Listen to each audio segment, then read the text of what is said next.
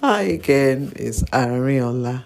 Arinola with Mini 5. So, continuing my story about the travel to Lagos and the very uh, many ways that God was showing me that He was with me.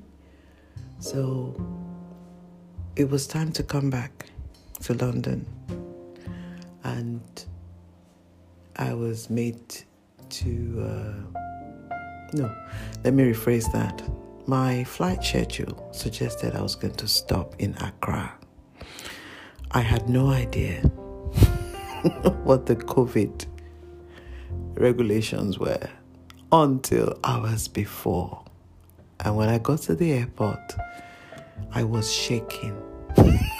I was frightened. I was fearful. I don't want to use the word confused, but it's kind of summarized some of the feelings I had as I sat down thinking, God, what next? What am I going to do now, please? And I started praying, Lord, please help me today.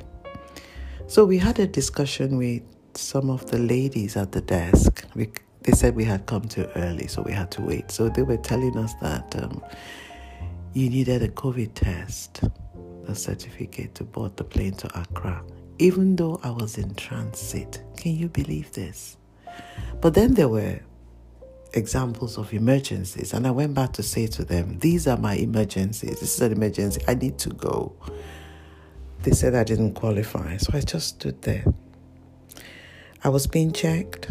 I had prayed that um, everything would be okay. Believe it or not, I went through that COVID desk or whatever. and they didn't ask me for the certificate. I was checked, I was passed. Somebody tapped me on the shoulder and said, It seems like your God has answered your prayer. So I had my suitcases checked in, I had the boarding pass, and I was walking away with glee, so excited that yes, another miracle had happened. Guess what? Somebody tapped me on the back and said, Madam, we'd like you to come back to the desk to verify your documents. So they asked me to provide a test certificate. I said I didn't have one. And then they said, well, I could take the vaccine, but even if I did it, I'll have to wait another 14 days and blah, blah, blah. I think I was transfixed. I thought, God, did you just leave me? Did you just depart? did you just not answer my prayer? And uh, just a few minutes later, while I was pondering and praying, I had a phone call from London. My daughter was just calling to check how's it going. And then we told her everything. So she was going to help me to talk to the travel agent. I tried everything. That did not work. So I didn't fly that day. So I had to go back to God.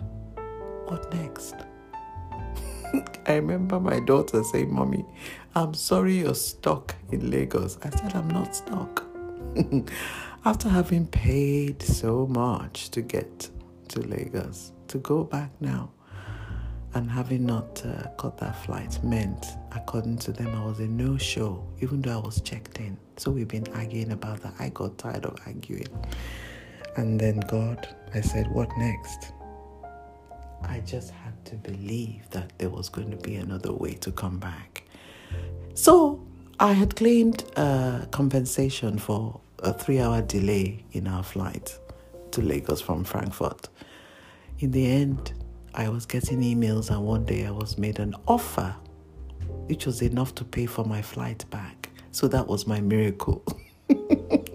Because I remember joking and saying to my mom, I said, Mom, I think I need to find a job that's going to pay me at least five to six hundred pounds to be able to get back to to London. And she was saying, Why don't you stay? And I said, Well, I've got contracts to fulfill, so I can't just stay. I have to plan it. So that's it. God made another way, provided money. And when I was asking, Can I pay less?